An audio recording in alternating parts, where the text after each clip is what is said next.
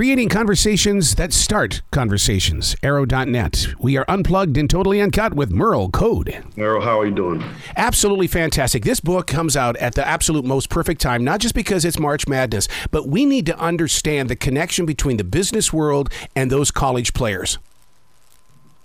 Yeah, and that's that's the that's the real you know that's part of the focus of the book, right? Is I want I want those who don't understand to have access into um, the relationship as it relates to the shoe companies and these universities.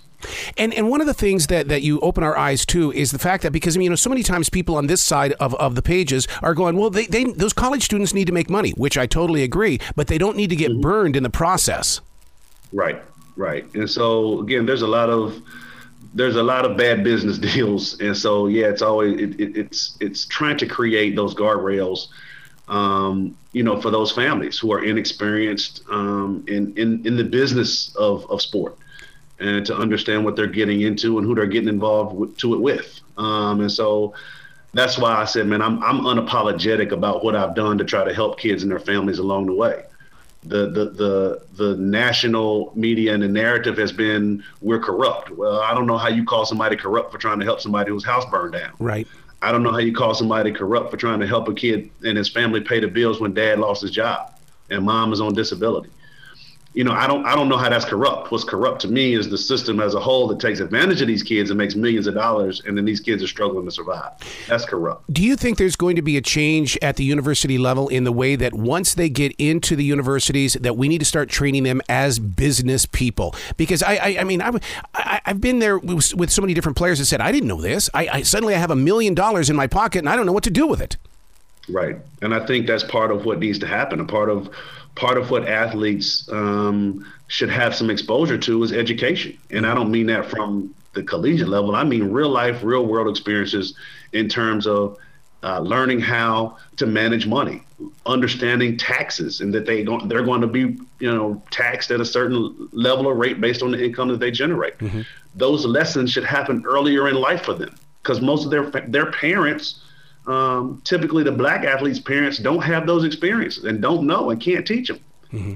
And so we're, we're in a position where we should be able to give those kids life lessons um, earlier to help them be better uh, students and stewards of their monies so that you don't have these crazy st- statistics like 80%, 86% of athletes are broke five years after they finish playing. Mm-hmm. That's insane. Mm-hmm.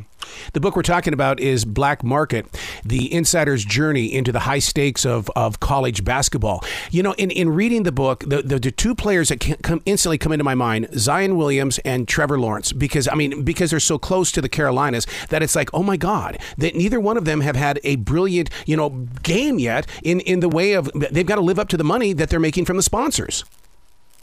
Yeah. I mean, that but I, people talk about living up to, and I, I hear you, and that, that's true. Trevor Lawrence is now a pro, so yeah.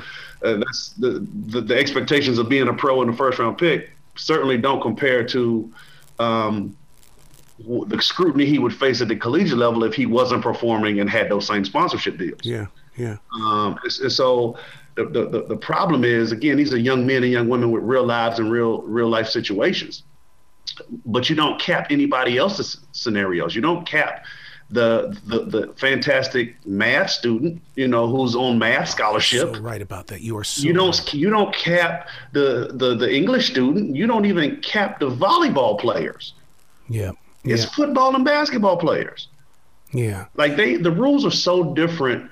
Um, and they keep hollering about education and this, that, and the third. And I say, yes, it's a farce. It's a farce because these schools will allow a kid that is barely academically eligible because of his uh, athletic abilities. Your gen- your general student body has to have a 3.5 and a 1200 to get into this university. Well, if this boy can run a football, he has a 2.0 and a 701, he's getting in. Yep. Because he's going to change the face of your program. Mm-hmm. And then they stick him in general studies or basket weaving, and they stick him in these garbage uh, majors and they use him up. And when he's done, if he's not a pro, they throw him away and they go get the next one. And so it's this it's, it's, it's this revolving door of bring a kid in, help us win games and make money, help us continue generating revenue, billions of dollars from television money, and these licensing and marketing agreements, because we have to win in order to maintain that. Mm-hmm. Mm-hmm. But it, doesn't this also what your, your book is? Because somebody once told me that the only way you can change tomorrow is make sure that those that are living the life today have a voice today, so that tomorrow will change. If you know what I mean? Because this you, this book absolutely is a voice. It is really going to open up a lot of people.